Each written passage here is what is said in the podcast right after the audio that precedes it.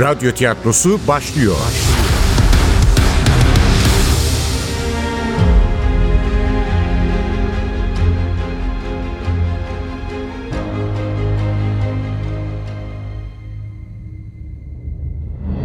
Sergey Nikolaevich Cherkovski'ye ne oldu?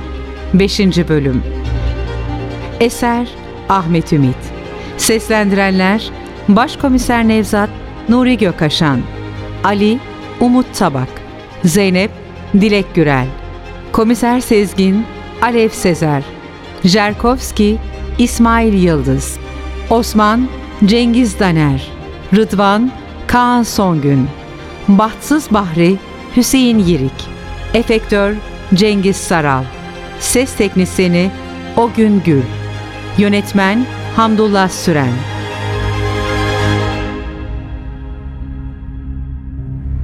Yüzüne bir keder çöktü. Masanın üzerinde duran gümüş çerçeveli fotoğrafı bana çevirdi. Sarı kıvırcık saçlı, mavi gözlü şirin mi şirin, yanakları çilli bir kız gülümseyerek bana bakıyordu. Cinayet mahallinde karşılaştığımız Samara'yı hatırladım. Aslında benzemiyorlardı ama aynı masumiyet, aynı güzellik vardı ikisinin de yüzünde. Kızım Semra. Ellerinden öper başkomiserim. Fakat hasta. Çok hasta. Allah kimsenin başına vermesin. Evladının hasta olması kötü. Çok kötü. Ben hasta olsam vallahi yine şükrederim Allah'ıma. Ama kızım daha beş yaşında.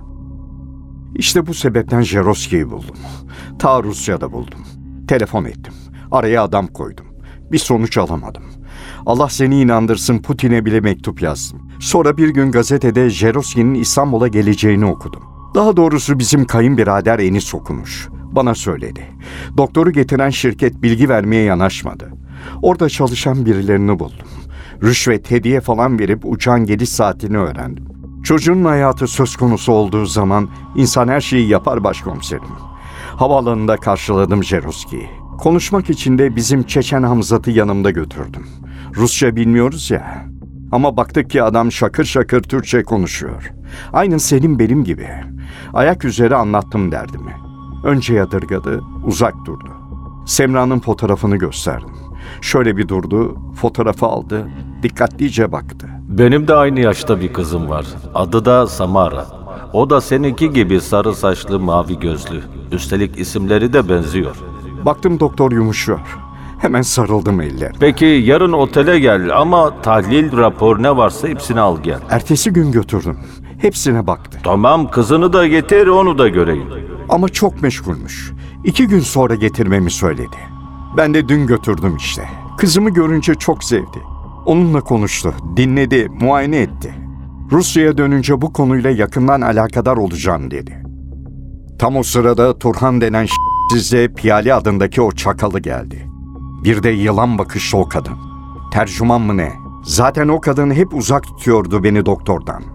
Daha bizim konuşma bitmeden araya girdiler. Kadın yeter artık. Doktor çok meşgul. Gitseniz iyi olacak dedi açıktan bana.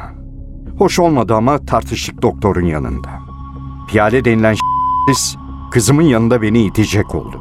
Yedi tabii Osmanlı tokadını suratının ortasına. Jeruski araya girdi. Lütfen Osman Bey, lütfen. Siz gidin, söz yarın ben dükkanınıza geleceğim. Sözünün eri adammış. Bu öğleden sonra da geldi yanıma. Pide yaptırdım ona. Peynirli tereyağlı özel. Sohbet ettik.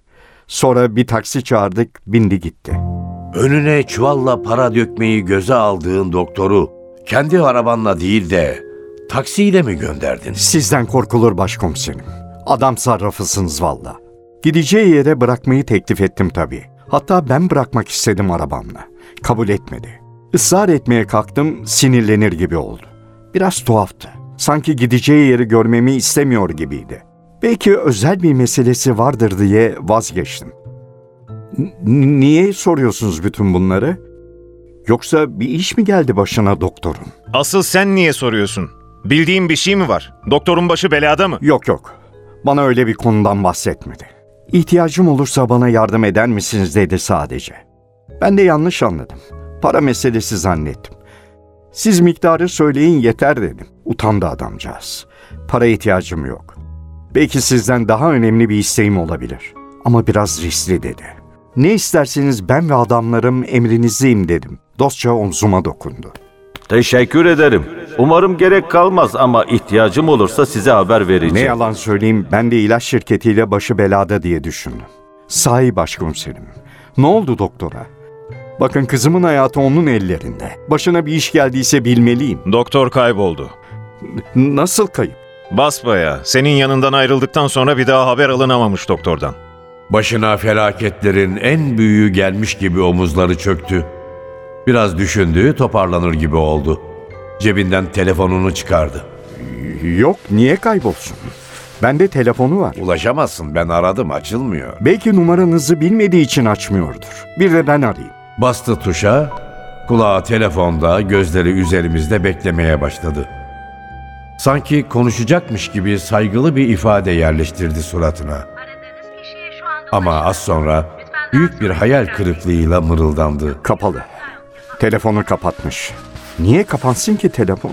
Şarjı mı bitti? Ama siz aradığınızda da açmamış. Kötü. Kötü bir iş gelmiş başına doktorun. Ah salak kafa. Niye bıraktım ki ben onu öyle? Belli ki adamın bir derdi vardı. Belli ki başında bir bela vardı. Niye deşmedim meseleyi? Niye bıraktım öyle? Turhan denen o kaçırmıştır. Evet başkomiserim, başka kim olacak? Baktı ki doktor Rusya'ya dönüyor, baktı ki adamı ikna edemedi, kaçırdı doktoru işte. Sakin ol Osman. Nasıl sakin olayım ya? Kızımın hayatı söz konusu. Doktoru bulmam lazım. Onu bulamazsam... Başlarım böyle bir kadere ben ya. Ne hastalıkmış arkadaş. Tam hallettik diyorum, bir engel çıkıyor. Sakin ol Osman.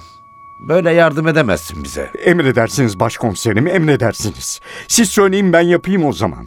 Ne isterseniz yaparım. Lakin kanun sizin elinizi bağlıyor. İzin verin de ben halledeyim. Alayım şu Turhan'ı bizim cin deresindeki depoya çekip öttüreyim bülbül gibi. 24 saat verin yeter. Öğrenirim size doktorun yerini. Senin işin değil insanları konuşturmak. Hem doktoru senin kaçırmadığın ne malum? Ne? Ne diyorsun sen ya? Manyak mıyım ben? Kızımı iyileştirecek doktoru kaçırıp niye kendime düşman edeyim? Sibel öyle demiyor ama. Doktor kızına yardım etmeyi kabul etmemiş. Sen tehdit etmişsin adamı. Yalan. Yalan söylüyor bu. İftira atıyor üzerime. Çünkü doktoru onlar kaçırdı.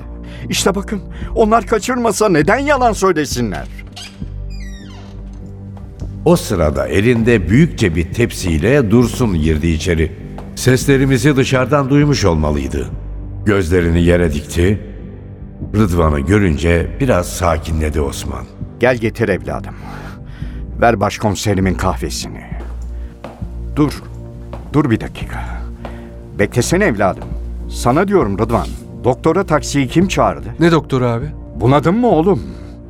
Öğleden sonra Rus doktor gelmedi mi buraya? Şu sarışın uzun boylu adam. Ha şu adam. Ben çağırdım Osman abi. Taksiye binene kadar da yanındaydım. Duraktan mı çağırdın, yoldan mı çevirdin? Durağı aradım araç yokmuş. Caddeden ilk geçen boş taksiyi çevirdim. Ne oldu abi? Yoksa onu da mı soymuşlar? Kimi soydular ki başka? İki Arap bir de Japon turisti soymuşlar. Bunlar bizim bildiğimiz. Daha çok adamın canını yakmışlar. Turist hırsızları diye adları çıktı. Taksi çalıyorlar, o araçlara binen turistleri de soyup soğana çeviriyorlarmış. Üç turisti de Ortaköy'den almışlar. Geçen sizin gibi polis abiler geldi. Sordular, soruşturdular ama bir sonuç çıkmadı. Bence Suriyeli Abdur'un işidir.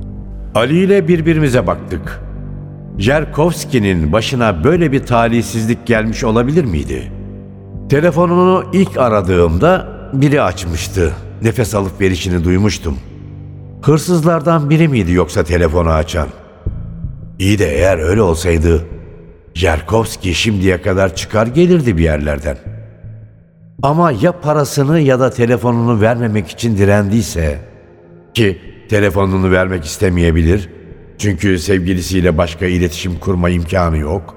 O zaman hırsızlar şiddet uygulamış belki de canına kıymış olabilirlerdi. Rıdvan, gasp ettikleri turistlere zarar vermişler mi? Yaralanma filan var mı? Evet, üç turisti de evire çevire dövmüşler.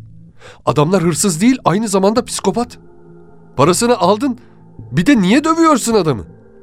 Ne istiyorsun Allah'ın gariban turistinden?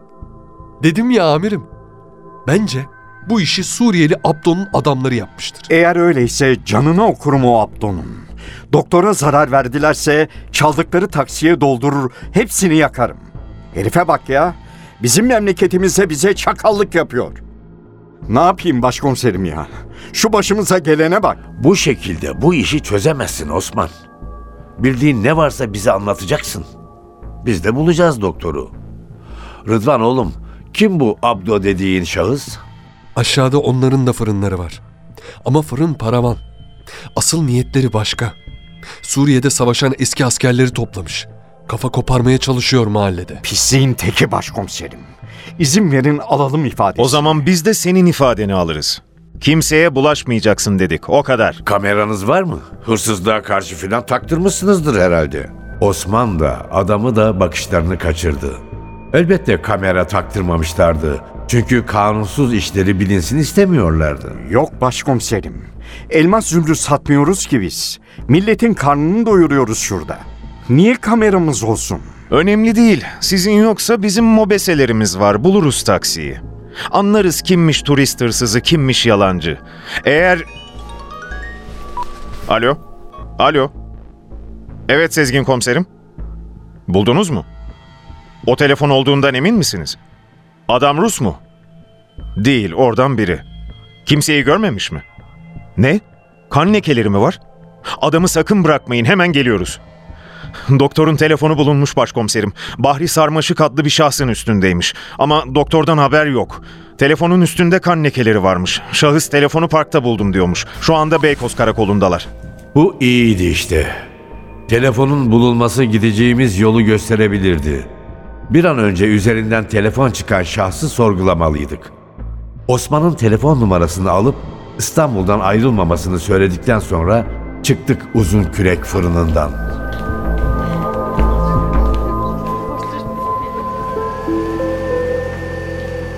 Beykoz'a ulaşmamız bir saatten fazla sürdü. Karakola yaklaşırken aradı kriminalomuz. Alo Zeynep'ciğim?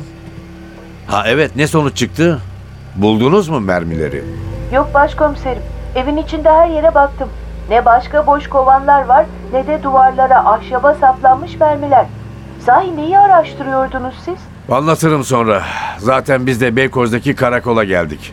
İşin bittiyse sen de gel birlikte döneriz. Olur. Derhal geliyorum başkomiserim. Zeynep'in adını duyduğundan beri pür dikkat konuştuklarımızı dinleyen Ali'ye döndüm. Ali, akşam Tatavla'ya gidelim. Birlikte yemek yeriz oğlum. Evgenya'da ne zamandır sizi görmek istiyordu. Olur başkomiserim. Çok iyi olur.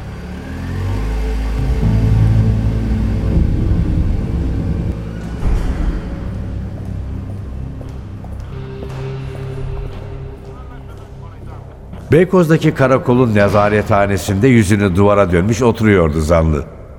Odada ağır bir koku vardı. Çok geçmeden anladım. Adamdan geliyordu koku. Mahallenin şarapçısı. Bahri. Bahtsız Bahri. İşe yarar bir bilgi vermiyor. Zaten aklı da pek yerinde değil. Buyurun bir de siz konuşun isterseniz. Merhaba Bahri kardeş. Karnın aç mı?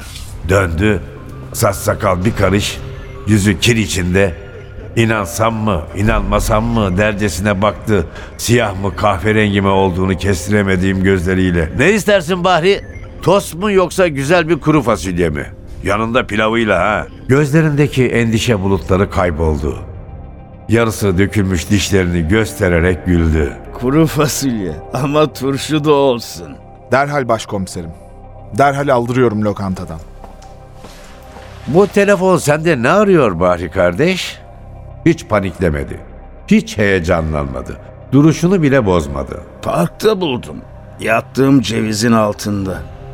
Vallahi oradaydı amirim. Yattığım şiltenin hemen dibinde. Sahibi kim? Bilmiyorum. Telefonun yanında kimse yoktu. Allah Kur'an çarpsın ki kimse yoktu. Hediye gibi orada duruyordu. Belki de biri benim için bırakmıştı. Yoksa alır mıyım başkomiserim? Kabul. Bahtsızız. Tamam. Kader vurmuş sillesini. Sokaklarda yatıyoruz. Paramız pulumuz yok ama Bizim de kendimize göre bir şerefimiz var.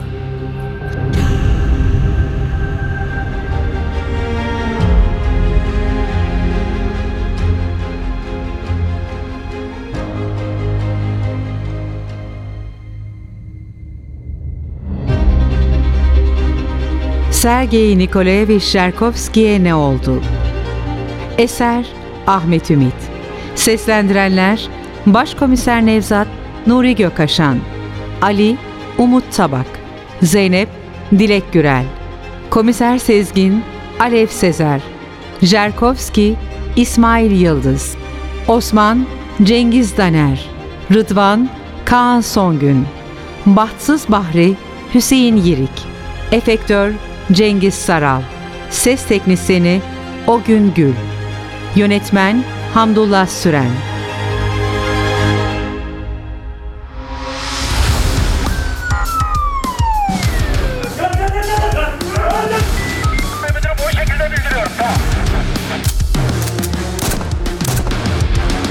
Radyo tiyatrosu sona erdi.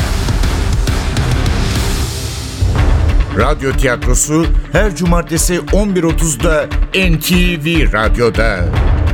Kaçıranlar ve tekrar dinlemek isteyenler içinse ntvradio.com.tr'deki podcast sayfamızda.